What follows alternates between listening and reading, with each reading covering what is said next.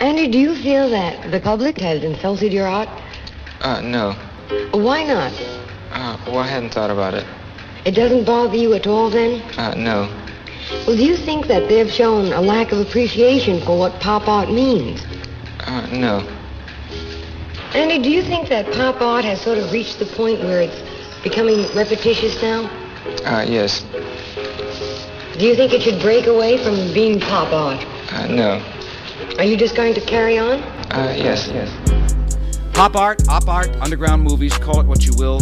These two are the leaders. No party in New York is considered a success unless they are there. Why did you decide to do pets? Uh, well, I got tired of doing people.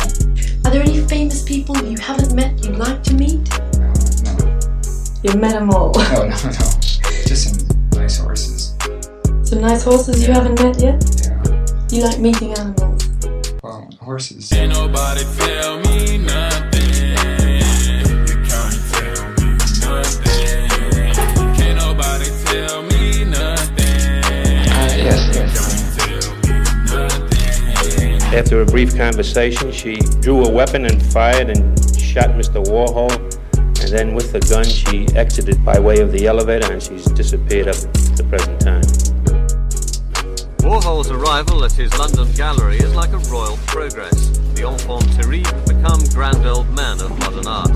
But would he reveal much of what is behind the enigmatic image? This is the first major series of self-portraits for quite a long time. What prompted this one? Uh, well, I don't, it's just, I ran out of ideas. Ain't nobody tell me nothing.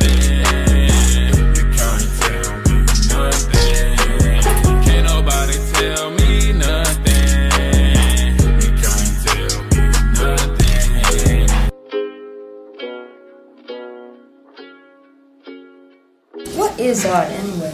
I don't know. I, I was, I've always thought an artist carries a certain amount of that's- emotion into a painting. Can you do that in pop art? Uh, yes, yes.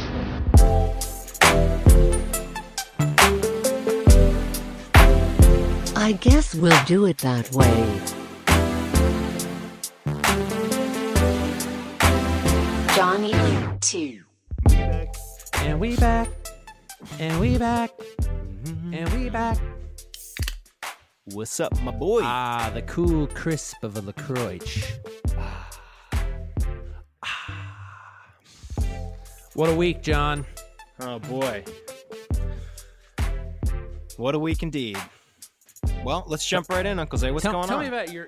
No, I want to know. I want to know all about your week. Okay. Um I'm trying to think back in time. Well, the the highlight of the week, of course, was Easter.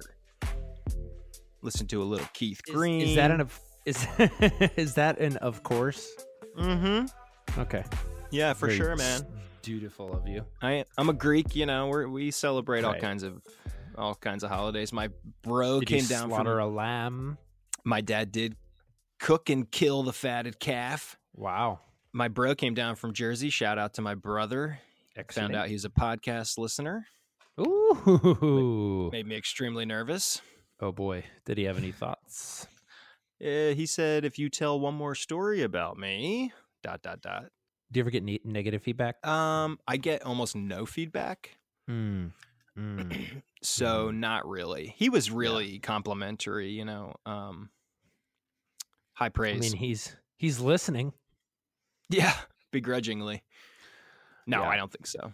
No, no, I don't think so. Um, so yeah, we had a big old Easter party, man. All the kids were out hiding eggs, collecting eggs, eating eggs, eating candy. It was great. Mhm. all the pagan rituals. Yep. Yep. We uh, sacrificed one of those children to Moloch at the end of it just to make sure our crops were good next year. Wh- who's he the god of? Oh, sorry. How politically incorrect of me. How? What kind of a god is it? Thank you. What is it? It the god of? I was just about to start screaming. Um, I think it's a malevolent god of uh, chaos. I actually don't know what Moloch is the god of. I have a, a a funny segue actually from that. Ooh. That was the sound of a Segway running into a tree. I Didn't did we talk about how the guy who bought Segway died on one? he died on a Segway. He, drove ran off a cliff. Yeah, it's insane. Yeah. I think you told me that. Anyway, funny segue. Zoop. Ah. That was him falling down a cliff. Um, splattering. He was murdered, right? I mean, this is one of those like by, the, by his Segway arrival. yeah, like it's the guy who makes the um, car engine that can run on water. You know, you ever heard this conspiracy No. theory that back in the day a guy invented a, an engine that could just run on normal water, Hmm. and he immediately got a knock on the door and they shot him. I'd kill that guy. We can't have progress like that. Are you kidding me? We can't handle that shit. He's going to stir up everything. Somebody at the gas station down the street got shot over like 300 bucks worth of pot a year or two Oh, ago. Jeez. You're telling me that big oil, which is worth trillions probably over the course of the next 50 years, they're not going to kill some dummy? Oh, I mean, no, dude. I think trillions probably in the next few years. Yeah, very likely. Yeah. No, anyway, what was a the shit. segue? So the segue was uh, I don't I don't get tons of feedback, but I get Mm. some. And I Mhm. got a little feedback about uh, a, a an author that I quoted last week, Nuh-uh. and it was not Walt Whitman. Yeah, a few people, I, I uh, a few people to varying degrees said something to the effect of, "Oh, the alt Jordan Peterson, the alt right guy," Mm. and I actually don't know much about Jordan Peterson, nor do I feel like I need to know much about Jordan Peterson to read a book uh, that he wrote Mhm. because my defense was kind of like basically what I was saying to people. And, you know, a couple people were kind of joking, and I think a couple people had real concerns. I did edit this out. I'll leave this in, but we actually mentioned the fact that he was controversial in our conversation. I, I did cut it out just because it didn't fit with the rest of the conversation. Well, but um, and I think it's pretty clear at this point in the podcast that you and I care about protecting the rights of people who cannot speak for themselves. And I think the idea of the alt right to me is from what little I can tell is not really in line with that. And what I like about the book is that Jordan Peterson, regard I don't know what he's said about gender and all that kind of stuff. I don't read every single thing about every single person because at the end of the day, and this is more generally, I think even ties in kind of uh, with the with the general theme of this episode. And I even titled the episode this, John. Don't sugarcoat me, bro. mhm. Like I Don't. don't need I don't need people to tell me what my reading list is Mm. you know and i don't need to read authors who are not controversial because i don't care if jordan peterson is a flaming crazy racist if he says so- things on certain subjects that i find extremely relevant and thought-provoking i'm gonna read his shit because you know what i read a lot of other shit by a lot of other people who were way way way more bigoted than anybody probably who's writing anything that any of us are reading right now because that's what most of the world has been. Now, that's not an excuse. I want to be very clear. No one take this out of context. I'm not excusing anyone's behavior and I'm not saying that people should not be held accountable for what they say, but I do feel very strongly that I don't need at this point in my life to be told what is on the approved reading list. I am very capable of judging ideas as ideas apart from the people who present them and deciding if they fit into my worldview or not. And I think other people probably would benefit from doing that because I think, you know, we ended up cutting out a lot of the last episode because I, I I started mm-hmm. getting a little fired up, but and and it just wasn't relevant really to the show. But at the end of the day, I do feel very strongly that even just with the movie, there have been a lot of points throughout the movie where people kind of were like, sometimes uh, you know with the best of intentions basically tried to rub all the edges off of the movie and make it mm. smooth and mm-hmm. palatable. And ah man i just don't need well let me bring it let me bring it even more specifically back to the point john. I screened the movie this past week for a very small group of people. Yeah. and I chose those people because I felt like they were knowledgeable people who would understand where the movie is and be able to give thought provoking crit- critique about the movie that they saw um, without getting too hung up on the details, but also without just being negative, you know, to actually come up with solutions. And the movie is two hours long. I, I showed it to them. Hold the and phone. okay, yeah. Yeah. Um, before you showed it to them, you had a cut. We, I I think we got to systematically go. well, through really this, quick, do you want to, John? Do you want to speak to my um? Oh yeah, the my, JP thing. Yeah, my my uh, alt right tendencies that apparently are beginning to emerge.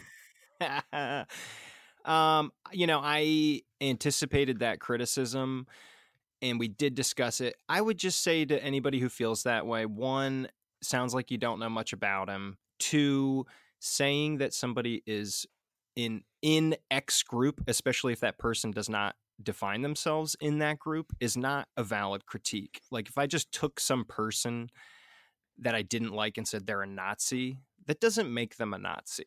You know, but if you pointed out where they said, I agree with Hitler, I am a Nazi, then you got a different conversation. So if you think the guy's alt right, go find where he said, Yeah, I'm alt right, or find where he has said stuff that aligns with the alt right, whatever that even is. the poorest person is as valuable as the king. It's like, how the hell did we ever figure that out? That's an impossible thing to think, and yet that's the, that's the bedrock of our legal system. That's nothing to be proud of. That's something to tremble before, to take on as a, an ethical burden, and not to wave a flag for how wonderful you are that you happen to have the same skin color as some of the people who thought that up. I feel like I have something to live up to. That's not the same thing, man. And so these right wingers in this, it's like, look what we've done. It's like, no, it's not you that did that. That's something, man. You gotta, you gotta have your act together before you would dare to say, well, that was me. It's like, yeah, sure, sure, it was you. Yeah, right. No, that's hard to stand up and take your place in that, in that kind of historical process, that unlikely, miraculous historical process. The unearned gift that's been granted to you as a source of personal pride in your accomplishments due to your skin.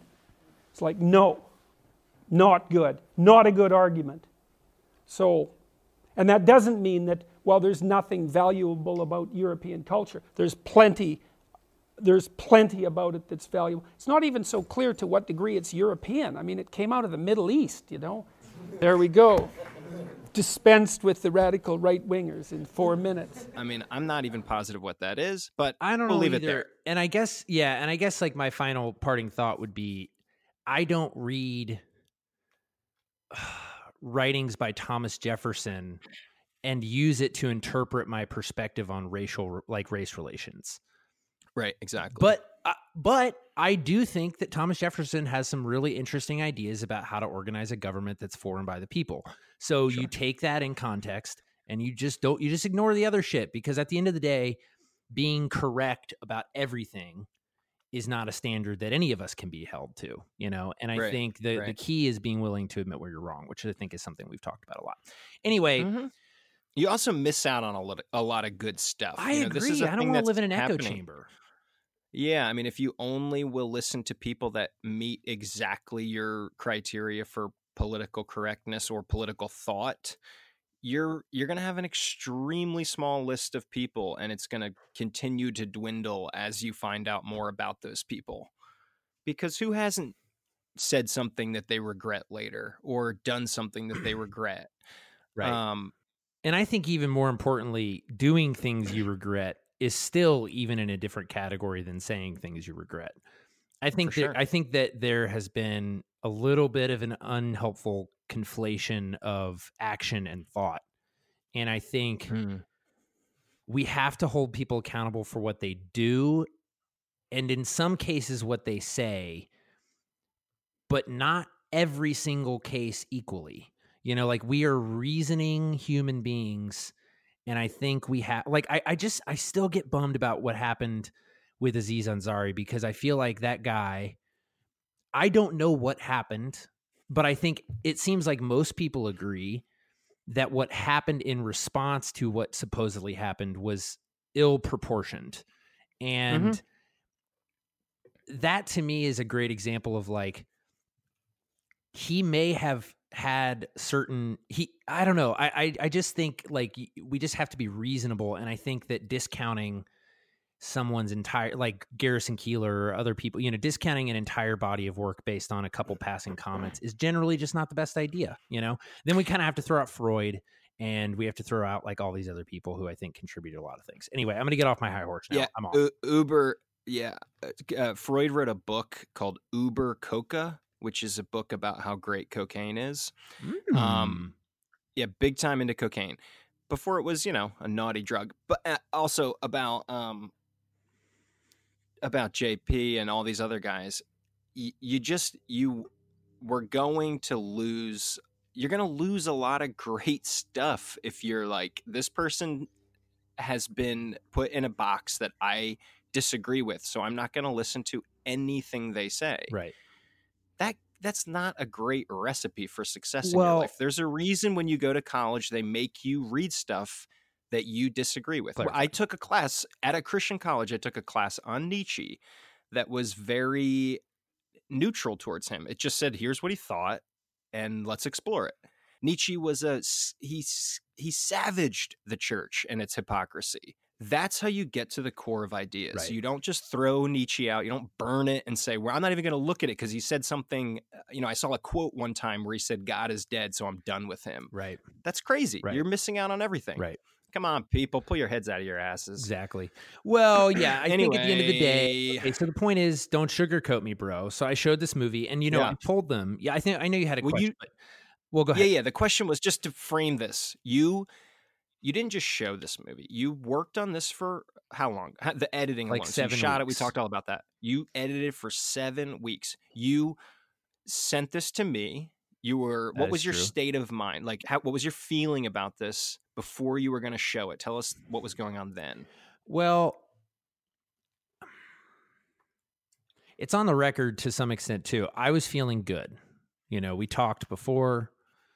You felt I confident. felt about the- confident about the, the product. Yeah, I You watched two it. hours. You thought it was good. Yeah, I thought it was good. Um, So you assembled the people. I assembled the people. I sent it out. I sent it to you. I sent it to my dad. You know, my dad loved it. Mhm. My dad's a very smart guy. Mhm. He had critiques. So did my mom. My, you know, you can't you can't trust your parents though. They're biased. Mhm. Uh, Yeah. So I assembled some people, a few people that had been a part of the process since you know for a long time, and a few people who knew literally nothing about it at all. Yeah. Because I wanted kind of a spectrum of feedback. I think there were seven people Mhm. and um, Eric, our Eric Costello, our executive producer financier, came out from New York. Like it was a hoot. We had a great time. Where'd you screen it? We we screened it at my house. We've got a TV. I kind of we have this little room that doesn't have any windows. Your house was in the movie too. My house was in the movie. That was a little meta. It was weird. Who's at the screening? Who's at your house? Well, yeah. So j- Eric, uh, Bryce McGuire, Grant Withington, and a few people who you know kind of didn't necessarily know much about the movie. Um, But were are in the film industry or that are in the film industry, yes. okay? Okay, so one of the first things I said was I want you to try to watch the movie Mhm. as if it's a movie. You know, give it a little bit of the benefit of the doubt because that's how everyone else is going to be coming to it. But And the reason you said that was because this is a rough cut, Yeah. and you're you're basically saying the sound's not yeah, perfect. the sound's not There's going to be some Uh, issues. Yeah, like there's not, and and really what this comes down to is just because it's in this cut doesn't mean I like it. I think that's the Mhm. best way to put it. Just because it's in but this you cut, did like it. Well, I liked the overall experience, but I Mhm. don't Okay, fair enough. stand by. I mean, dude, I was making edits to scenes until five minutes before I started the screening. So Right. Yep. it's not like I've poured over it and watched that draft many times. And it was anything but So was the draft. thinking was the thinking like um like assemble some rough pieces and show them in the hopes that they'll say like yeah these characters are working well together or this isn't working is that kind of the yeah, but I mean, I definitely did more than assemble some rough pieces. Like it was a a true rough cut in the sense that it's heavily edited, but still Mhm. rough. okay so you assemble everybody. So I assemble everybody, and I kind of told them like, there are two. You know, the, and and what I said beforehand was I said, look, I'm committed to this movie. I think I said this to you. I'm committed to this movie.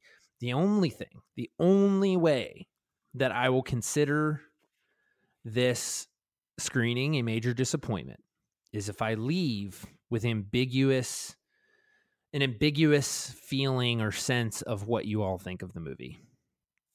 Um because I need and I don't need you necessarily to come up with a plan for me because that's my job. Again, back to the sort of our job as humans is not to be spoon fed an ideology.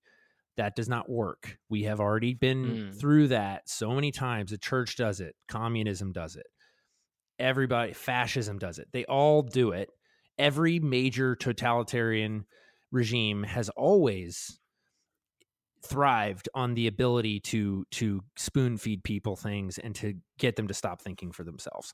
And I think to some Mm. extent making a creative movie is all about the process of listening to extremely different opinions and different ideas about how the movie could or should be better, starting with the pitch and then the script and then the casting and all that kind of stuff. And the director slash producer's job is to take all of that and to synthesize it into the movie that is actually going to get made, you know? And so Yeah. I was kind of like, don't hold back, don't sugarcoat, don't caveat, because I don't need halfway opinions. I need hot takes because I got to decide at the end of the day what to do. And so I really urged everybody not to be too nice. Um, if somebody's like, "Yeah, it was good," that you can't work with that. no, no, that's the you most need somebody to say, feedback. "I hated this character" or "I loved this thing." Yeah. that's the info that you can take and transfer to a better product, right and the- yeah and and here's the thing i'll do a little bit of lar- you know higher level kind of big picture look at what a rough cut usually is. It's almost always a major disappointment. Um Mm. almost always I, I don't personally know anyone who screened a rough cut and it went well. Um and spoiler alert this one, one didn't go so well you know like there were it I, spoiler i want to um i want to read some things that i wrote while I was sitting outside, but I'll wait for that. Um, Okay. Basically, what happens though is I said, you know, this is the situation. I want hot takes. If you love it, I still want to know how it could be better. You know, I still want to know what's wrong with it, and you got to know what they loved. and I got to know what they love. So we, so you know, Bryce and I built this like questionnaire. I actually should send this to you. You know, we built out this Hmm. questionnaire. We had everybody fill it out. Um, you know, we're really getting real feedback starting now, and we're going to continue to test Right. it until it premieres. Um, Hmm. you know, and so so yeah. What's the feeling? Is it kind of like releasing your child into the wild or something? What's the feeling of turning this on for five to 10 people? And did you sit through the whole thing? You sat with them and watched it with them? Yeah, and again, spoiler alert: sitting there for two hours, watching them watch the movie, slash watching it myself, was without a doubt top three most excruciating professional experiences of my life. It was Mm. absolutely stomach gut wrenching. It was awful to sit there and watch it. Specifically because within 10 minutes of the movie starting, it's like Mm. I was watching it with a completely different set of glasses on.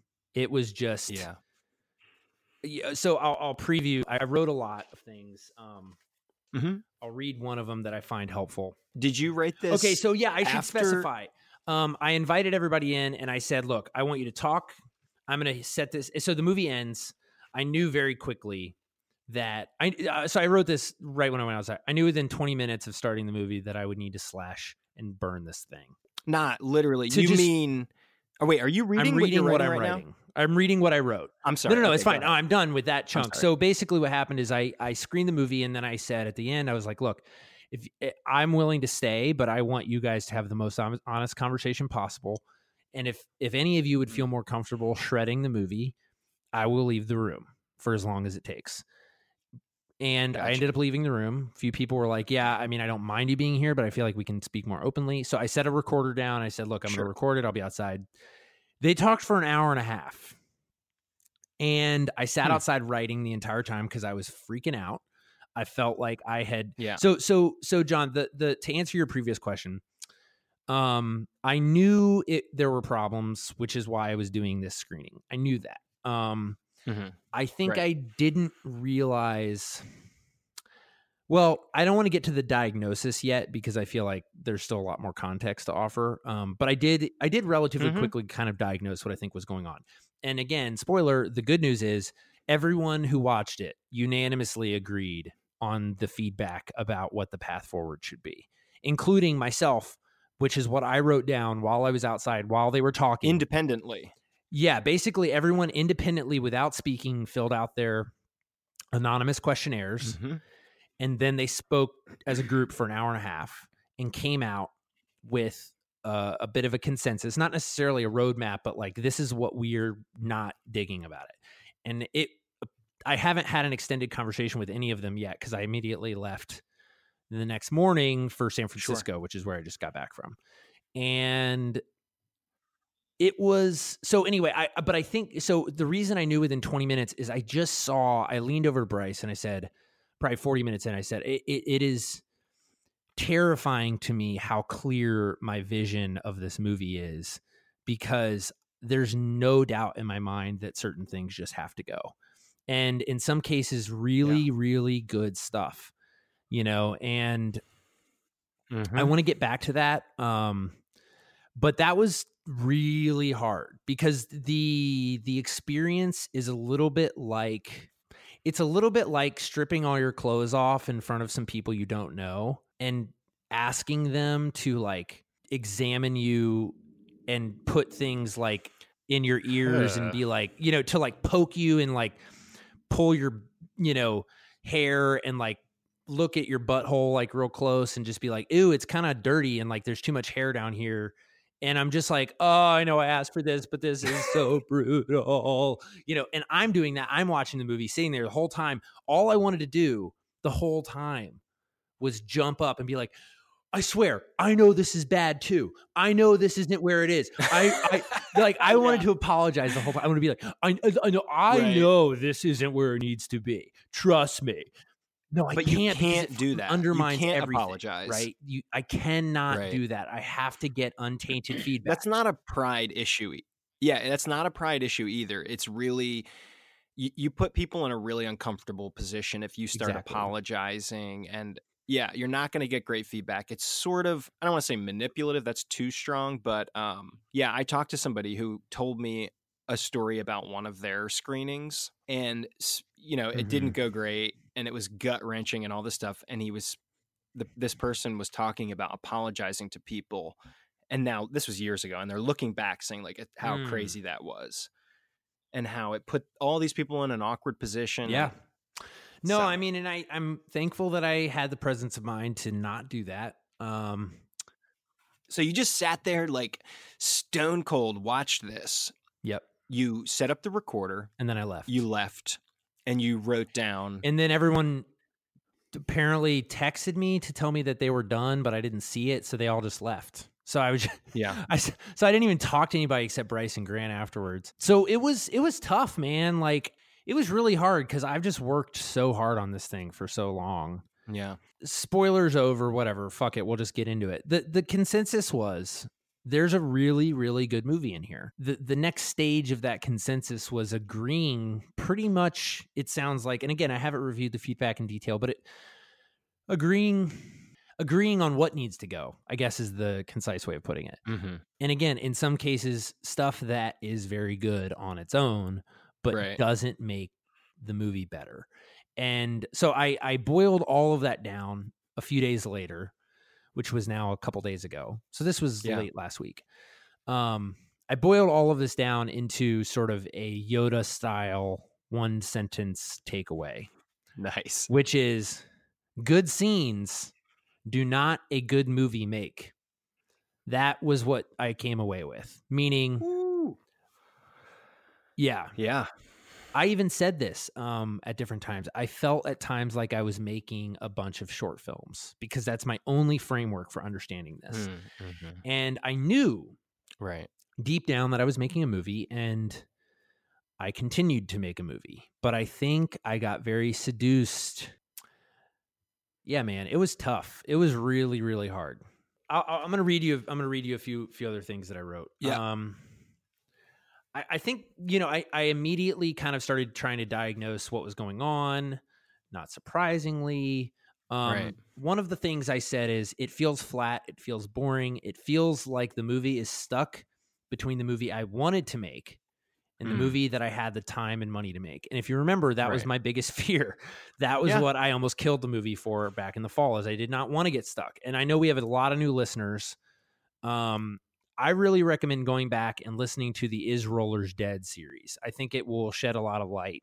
Um, I know there's a lot of episodes, and I know we yak a lot, but I think Mm. those episodes, That's for sure. yeah, I think those episodes will really shed a lot of light on exactly how we got to this point. Those are some that I'm really proud of. Um, Yeah. I also said, hold on. I also said, I hate to say this because I know it's not true, but I feel like a failure. I feel like this. I let this movie get away from me during production. Um, I feel like this is a great example of the type of experience that has taught me to always hedge my bets, to always be careful, to never put myself out there, to never get my hopes up, and to never trust anyone. That's how I was feeling at the moment. Um, wow. I, f- I also wrote, so I feel like I threw myself against this movie like the Ents threw themselves against Orthanc. Major Lord of the Rings nerd reference, but basically, I feel like I ran as fast as I could at a wall. That's what I, I then specified. And the wall just didn't move, and I turned into a splattered blotch of nothing. Because, like, I'm sitting there looking at three years of work that I just consumed in two hours Yeah. and it sucked. So I'm thinking like what the fuck did I just do for 3 years? I mean, obviously I've been done plenty of other things, but like Sure. Of course. woo, it was dark, dude. It was it was uh it was dark it was a dark time in the brain of Zay Smallman. Um but John, I don't want to dwell but I- and I- this Yeah, well, go ahead. I, I just want to interrupt and say i think this is is this is tough dude like i knew obviously i knew all of this because we talked about it and my criteria i've said this on the show a billion times like me personally as a friend you're already it, it doesn't matter you're already a success. I really believe that and i mean that on a personal level.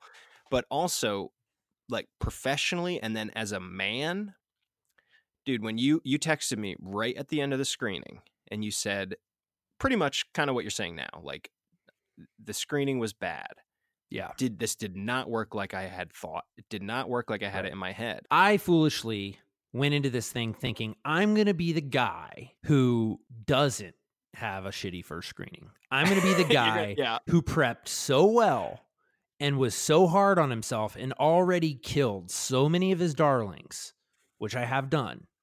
I've Yeah. already going into this screening, I already cut some painful scenes. And going into the editing, I already cut painful scenes in production. And going into production, Yeah. I had already cut painful scenes in the script. So I'm like, what the fuck is left to cut? you mean painful in the sense that they're good you don't Yeah. want to take them out Yeah, they're, they're not good. painful because they're not good to watch No, right good as it painful as in this is better than most other things that I've written, and now it's not good enough.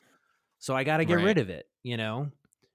because the purpose really is a complete movie that tells a story Exactly. And so even if you have something that's like awesome, but it's peripheral and it doesn't tie in, you have to get rid of it. And I would imagine that's excruciating, dude. I make these stupid little edits at the beginning of these shows. I make like a right. couple dozen of them a month. And when I have to cut out something that I think is funny, it even if it's like three seconds, it pains me, you know? Yeah. Um, but what I was going to say about all this, because th- this is there is a huge but here, I think, Yeah. and that really is the most important thing of this, dude. Is that if you had texted me, I really had this thought. I woke up to those texts that seemed almost despondent, Mhm. and I thought to myself, the the measure of success right now to me for you as a person is if you take this situation and not say i fucked up i ruined this i'm done Mm. or like whatever you know it, it is what it is whatever if you did that that would be a huge failure Yeah. but if you got up from this saw the flaws naked in front of everybody and instead of packing up your toys and going home you say I know I can do this. You stand up, you dust yourself off, and you move forward. It Right. does. I don't even have to see what you do next. You're already a success again. Thanks, I mean, man. this is really the measure. Like professionally or whatever, whoever's going to review this movie, you know, that's a separate thing to me. If you dust yourself off, get up on that horse, and keep going, you won. Thanks, man. So now we got a big but here, and the but is there's a there's a path forward. Right. Right. And what is it? Well, Yeah. So I I sat there and I think at first I was just bummed and and hated myself. I, I literally I hated myself for making a bad movie and I hated myself for the way that myself my uh, basically basically what I what what what was so hard about it is that what I've been loving about this movie all along is the way that it reflects things that I care about and things that I and that I struggle with. And so when it doesn't work, it feels intensely personal. It's not based on some book that somebody else wrote. I have nothing wrong with Mm. that. I would love to direct a movie one day that's based on some book that somebody else wrote. But this is not that. You've said it from the beginning. I- Like if the movie's great, I get a lot of credit for that. And if it's terrible, there's not a lot of people to blame. And I understand that, you know, and Eh, yeah. and That's so scary. it's very scary. And I think so. This is another thing I wrote. I, um I said yesterday I was passionately bitching. I can't remember if it was you or Bryce about somebody involved with the project, and I said I think they forgot what movie we set out to make. I literally said this on this. I think I said this on the 16th. I screened the movie on the 17th, and then I Mm. wrote the irony. So then I start coming around, John. I paused for a while, and I was just in the pit of despair, and I was like, I literally wrote, I don't think I should make another movie. I think I, I left that room thinking, just like you predicted, I wrote, I don't think this movie is good enough for me to justify as a producer placing another bet on myself. I think I should bet on other people who are more talented and clearly are more ta- are more skilled because this isn't this isn't a good enough product, right?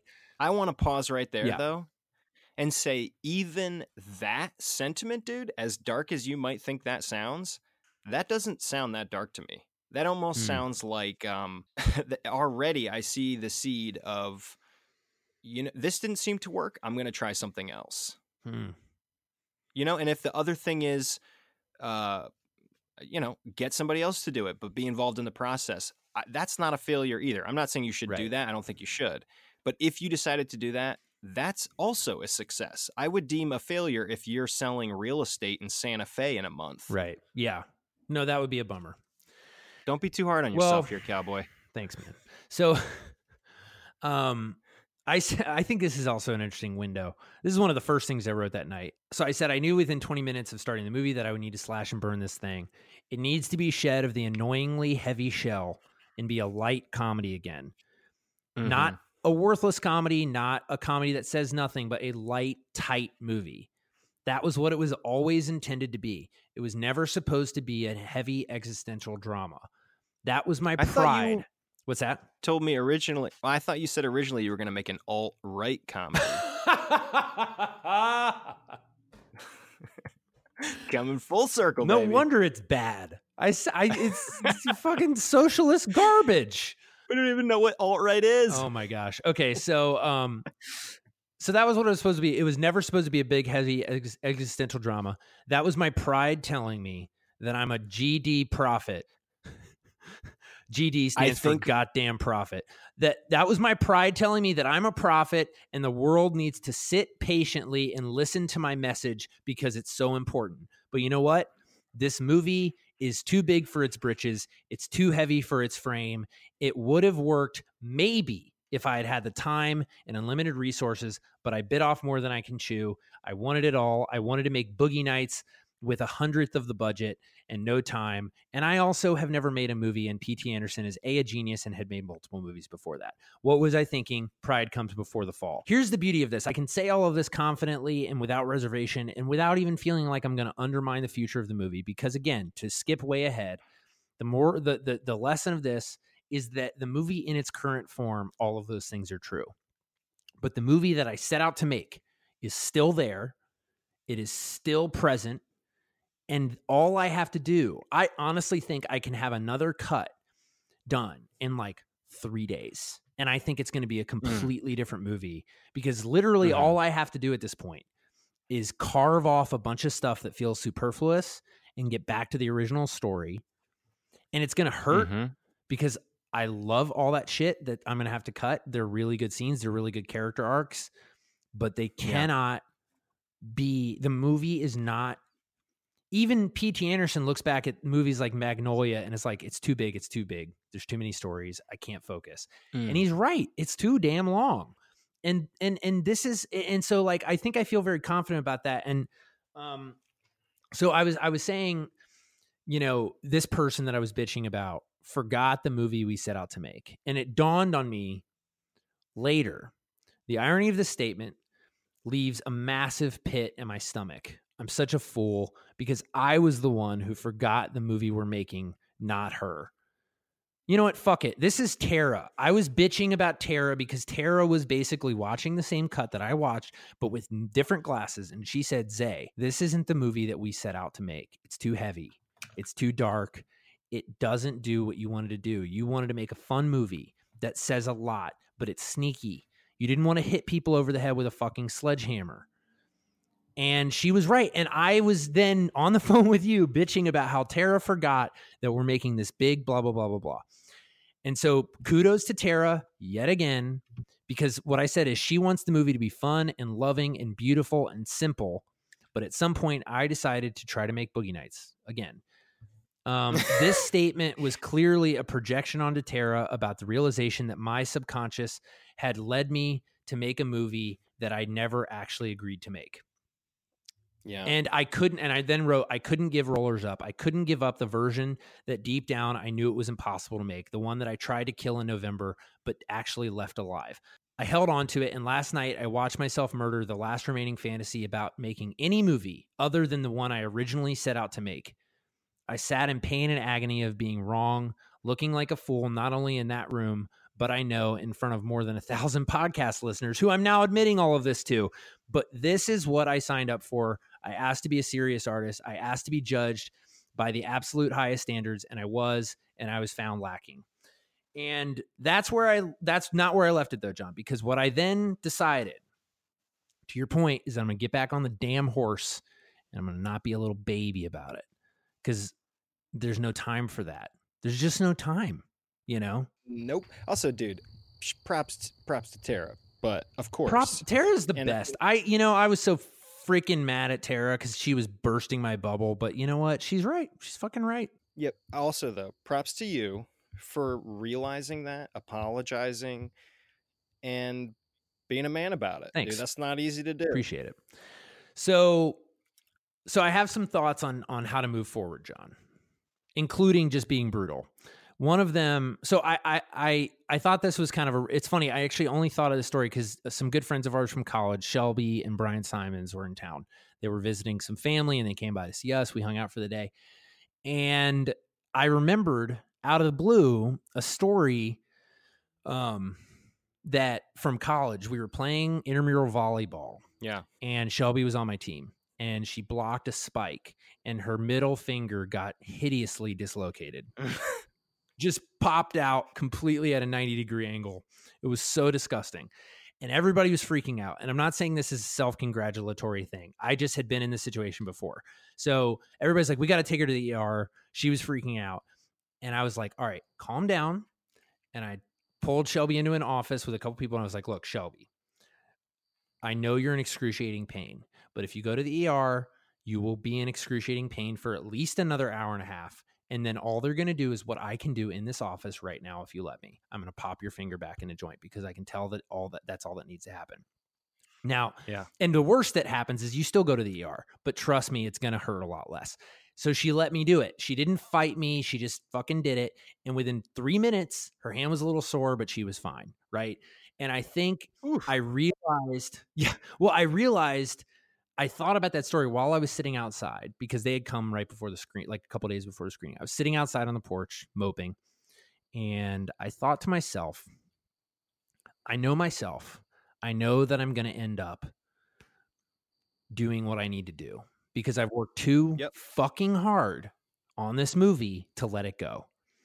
And so I decided at that moment, while they were all still talking, I was like, I'm not going, I'm going to let myself be sad about this as I need to be sad, but I'm not going to let them waste even one minute trying to make me feel better because I need them, I need me to start on the path to getting this thing right immediately. I just see a lot of creatives do this. It's very typical, and I understand you you have now all seen a window into what it's like to feel super shitty after you put your work out there. If you didn't already know, which most people listen to this have been in some situation like that, whether it's a rejection from a woman or a guy you're into or from anything. You know, the rejection is a is a common experience, but I think specifically with creative where you're committing to this sort of final product more so than to um, your feelings there's something about it where you you kind of just have to decide going in there are three paths i can take i was sitting there thinking like i have three options i started thinking about this story with shelby and i thought i have three options for how to move forward with this project my finger my movie is completely disjointed but it is still there it's still like the bone may be broken but I not mm. decimated my body. Like I am still here. I still exist. The movie that I want still exists. And I can either sit out here and wait for everyone to come out and find me and pat me on the back and be like, Zay, it's going to be okay. And mope for who knows how long, eventually get back mm. to it. Option two, and they're, you know, the, the, the finger analogy being they're going to take me to the hospital and a doctor will fix it, right? Option two, right, is I can do that process more quickly. You know, because I think at a lot a lot of points it's like I'll spend the weekend being sad and then I'll get back to it. But it's like that's still wasted time in my mind. The third option is mm-hmm. I'm sitting on the porch looking at my dislocated finger and I'm like, I'm going to fucking reset this thing right now. I'm going to do it myself yep. because I don't need anybody else to reset it for me. And so I did. And I just wrote for the other half of the time about A, what I want to do differently and what I can learn from this experience. And it was really therapeutic. And I walked back in and talked to the people that were still there. And it was really positive. I think they were frankly kind of expecting me to be a total wreck. And I was like a little bit shaken up, but I was also like, you know what? I'm ready to do this. I'm ready to mess this movie up because I don't have time to fuck around with any other option. You know, like I have other projects that I want to make. So you know what? I'm not going to spend a month being a little bitch about this one. I'm going to get it done. I'm going to make yeah. it mm. amazing. And then I'm going to move on with my life, you know, cuz people need to see it. So anyway, that's my like pep talk. I'm feeling good. I love it, dude. I mean, I about the finger analogy, my wife just told me about a kid at her school who got his fingers all of his fingers except his thumb cut off in a lawnmower accident. Oh wow, that's horrible! Like just a few days ago, I think. And ah. he, the kid stopped the mower, pulled his fingers out of the mulching bag, yeah. took his fingers to the hospital, and they reattached them. Whew. I um have no category. Not sure that. there's an analogy no, that's, in there, but that kid is the new patron saint of this podcast, baby. Hey, kid from school in Chattanooga. Big ups. I hope you're listening. Shout out to you, baby. That was badass. Pretty gnarly. Um, That's bad to the bone. No pun intended. When I was in Chattanooga myself, sitting here, and I got your text the next morning that were, like I said, yep. kind of despondent, I did that math in my head and I was like, I really hope Zay dusts himself off. And I sent you some text to that effect. And I realized pretty quickly that I wasn't dealing with somebody who was sulking and pouting. Like you definitely were shaken up by the experience. And I think appropriately so in the sense that you realize like you saw it right. through the audience's eyes and you realized immediately yeah i got to change this and i first of all i think that's great because if you had gone into that screening and you said you know what this does work screw all you guys that would be a disaster yeah. i think no it could have led to months know, of uh, tail, tail chasing. Yeah. That's what I'm saying. That to me is the I'm t- I'm yeah, literally that process can often last for months. Sometimes in my case, I have final cut over this movie. So in theory, I could put out a shitty movie and no one could do a damn thing about mm-hmm. it. And there right. are a lot of people who I've watched people go through that process and you know what? they end up on the festival circuit with a movie they don't like. I've seen it happen. Years of hatred of that movie. yeah. Right. And like a black, almost like a black mark that follows yeah. you, you know, at least in your mind. Mm. Um, but you know, dude, uh, not to be overly like pat you on the back here, but you you I think you came here, you bared your soul. This is not easy to do to say, "Yo, I've I, the last week when we talked, you know, people heard it and you were talking very confidently. And now to go from that to this takes huge Thanks, man. brass balls. It just does. So proud of you for that. And Uh, frankly, I think it means you're going to have a much better movie. If you had presented a medi like a not a mediocre, if you had presented a passable, like pretty good cut, and you got some just generally like, yeah, it's good. You're not going to make the Right. strongest thing you can. I think you mm-hmm. had to come with a product that wasn't quite ready and then have it not savaged but you had to have it you know strongly critiqued It was flayed. so that you could see It was flayed open. you had to have it you had to have that skin ripped off to see yeah to have this realization and i think even the the phrase you wrote it's too big for its frame Hmm. that's a great line and it's something that i think a lot of people would have a hard Hmm. time seeing Thanks, man. so kudos to you for all of that and now right now you got to tell the people what your next step is All right, I will. I I want to I want to wrap this up because I was just looking on my desk and I saw. So I, I take my fortune cookies very seriously. I can't remember how much I've talked about Yeah. that, but I've been getting a lot of fortune cookies. They're not all winners, but some of them really make sense. And you know what, John? I got this fortune cookie.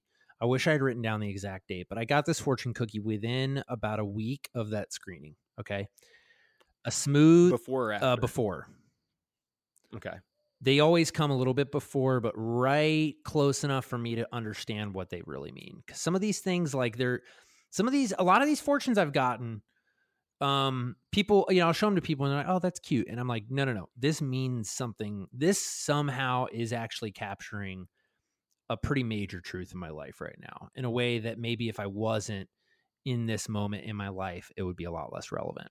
I got this fortune cookie, and I just remembered this five minutes ago. A smooth Mm. sea never made a skillful mariner. Whew. Dang. Yeah.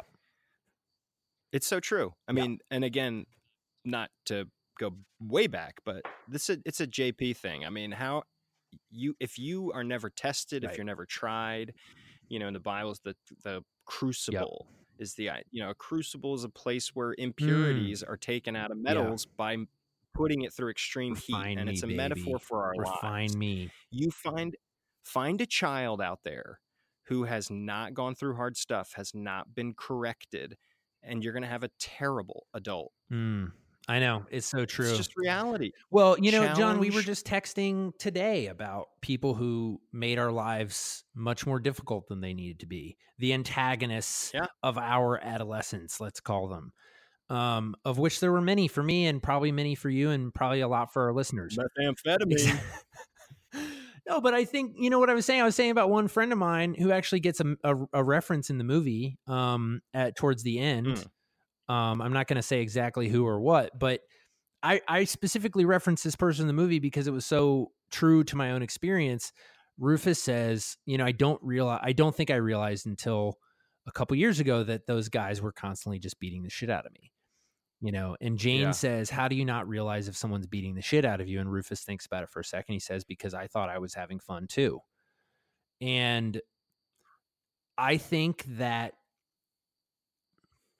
that's a little bit of a different idea in certain senses, but I think I'm beginning to understand how I can both value those experiences that I had of being bullied and and borderline tortured in certain situations um to become a better person. I don't like that that happened, but I am at a point in my life where I'm facing a lot of um past adversity, both this movie being not as good as I want, which I can't imagine a more privileged adversity to be facing, down to just basic psychological struggles that I've discussed and stuff that are less sort of related to my privilege and my ability to have a cool career and more just like human shit. And you know what I'm realizing? Yeah, to your point, I don't want the easy path, you know? I'm I'm over that. I don't want a movie that Mm. I can make good on the first try because that's not a good enough movie. You know, like I've said it from the beginning. I don't want to make an easy good movie. I want to make a really good movie. I want to make a really excellent movie. And those hurt, you know. And this one hurts a lot. Um, Oh. but the next one, you know what? The next step is I am taking my time. I'm letting the pain sink in um, because I think the reality is I can be, I can have balls and I can, um, I can, I can be bold and I can move forward boldly, but that doesn't mean I should ignore the pain because I think the more I can sit in the pain for a while, it's like this massage guy I go to in in Monterey Park, which is this amazing Chinese city down to the southeast of our of of here. I, I go down there all the time, hmm. not all the time, but I've been to this guy Liu several times. Hmm. Liu's my man. I walk in and Liu, he saw me the first day. He walked, he was like, that guy, that whitey is here at this Chinese massage place because he knows what he wants. And it's not what some people are thinking. He wants to get shredded on this table. And he went to town. He and every time I go in, he goes and he's like laughing because he's basically trying to hurt me, but I know that I need to just sit through it because when I leave there, I feel like a new person. And yeah, that's what I'm committing. I'm committing to sitting. I want so badly, dude. I wanted so badly, for instance, to cancel my my San Francisco trip and to dive into this edit and to make it right because I can't stand the idea that the only form the movie exists in is one that I don't like. That is a painful thought for me. But you know what? I gotta let it sit. I gotta let it sit for even a couple more days because the truth is, the more I let it sit, the more distance I can get from it. And when I finally go in there, it will be like doing surgery on something else, something other than me. But Mm. doing surgery on it over the weekend would have been like cutting myself open again. And dude, cutting myself open, being too close to the project is exactly what got me into this fucking mess in the first place. Not that it's a mess. I did exactly the cut that I needed to do. I stand by the cut that I did because I needed to get it out of my system. But I have to come at it as director, producer Zay, editor Zay, not writer, creative baby boy Zay. You know, like I'm putting on a different hat, and it, it and, and it takes a second. You know, it takes a second to change that mindset. But that's the next step. Is I gotta I gotta continue to sit in the discomfort for another day or two. And then I'm going to go in there. I'm going to slash and burn that thing. And I'm going to get it from two hours to 90 minutes. And it's going to be a fucking badass movie. It's not going to be done, but I'm going to rage on that thing. What's your um what's your biggest fear about this project going forward? Oh, baby. My biggest fear, hands down, and I, I discussed this with Bryce and Grant right after, and they kind of put me put me at ease. You know, they I said, look, my biggest fear is that by cutting out some of the superfluous stuff, that I will lose the rough edges that make this movie different from every other movie. And that it will that it Mm. will become a, a, a boring, rote indie comedy. And that is not what I set out to make. And I do not want to live with that movie for the rest of my life.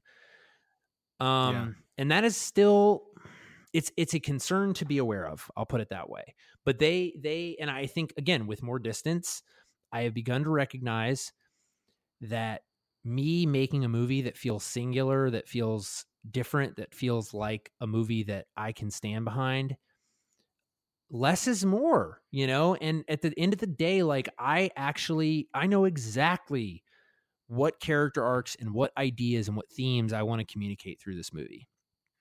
Um and there are others that came up during production and came up during the edit and all these little moments that I'm obsessed with. I love these little looks and these little nonverbal things. And I build entire parts of scenes around these little things that, to be honest, no one else is even noticing because they're bored.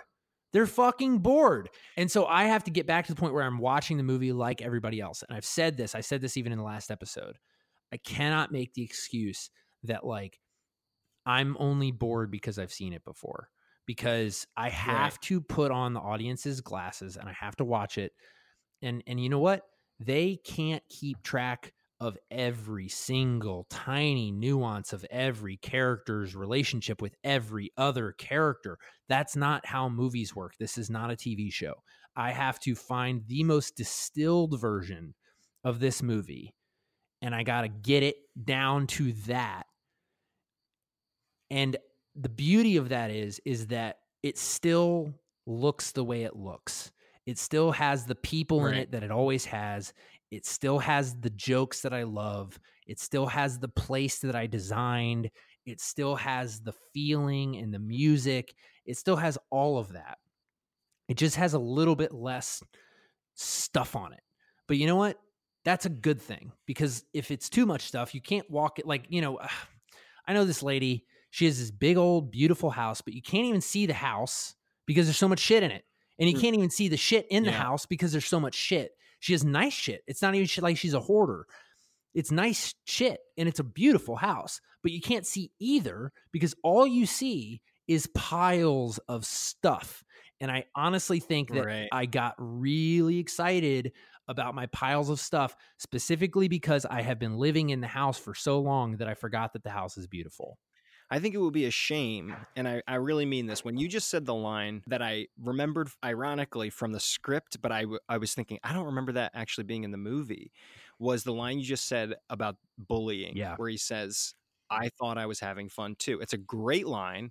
It's a great dis- distillation of an experience that a lot of people like. I wasn't bullied in school, but I saw kids get bullied, and I'm I'm I'm familiar with that concept and that that line, that idea hits mm. home to people and it's it'll be a shame if that got lost in the right. shuffle because that's you a massive I mean? part of the movie to me and it comes at a really important moment and i don't think you're the only one who missed it um, there was even right. a point where that wasn't in the cut because right. i was distracted with a bunch of other shit you know so i'm actually the truth is i'm i'm really pumped man i'm i'm excited to i don't want to overstate it but i'm excited to free the original story from some of the trappings that I got seduced by. Um, because the truth is, if it's good and if it's simple and singular, then I'll make another one. You know, I actually legitimately have a sequel in mind. And it's not even a sequel like, let me just make a big uni- cinematic universe. I'm just like, damn, there's some other good characters and I really want to see them in some different situations. You know, like that would be fun. Um, and so, you know what? Yeah. I got to trust that I don't know, man. It's there's a lot of there's a lot of comps. You know, it's like cooking. Um, more hmm. seasoning mm. does not necessarily make a dish better. If you mm-hmm. got a mm-hmm. good steak, put a little butter, a little salt, a little pepper on it, and eat that thing. Don't smother it in barbecue sauce, you dum dum. You know. Ooh. Although I do like a little spice, like a Hemingway, for instance little too sparse for I don't even know what a Hemingway is. You food. We should do an episode of cooking, cooking no, and no, stuff with John author. and Zay. Oh, you're talking about. Er, you're talking. you're talking about the author about Hemingway. Ernst. I was, yeah, a little too sparse mm, for my. Taste, you like the flourish. I like a no, I do too. Flourish. That's why there's a lot of flourish in the movie. Which, to Bryce's point, right.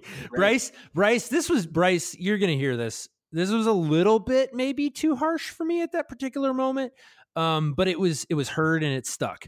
Um, Bryce, I, okay, so I've just been decimated. I've just been kicked multiple times in the testicles, and I'm just cowering on the floor, mm. like like just just dying, right? And um, but I know I got to get up, and I'm like struggling to my feet, right? And Bryce kind of, you know, he comes over. He says, "You know what, dude? The good news is like."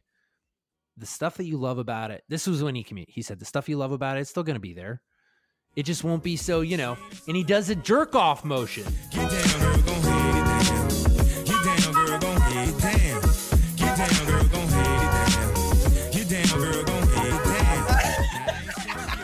down. like it won't be like, let me spray my shit everywhere. Like I was like, dude, too soon.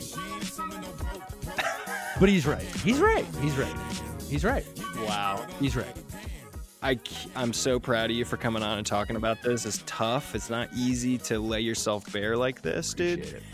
But I think you're going to have a much better product. I think we're, we're you're going in a great direction, dude. Well, I'm excited too.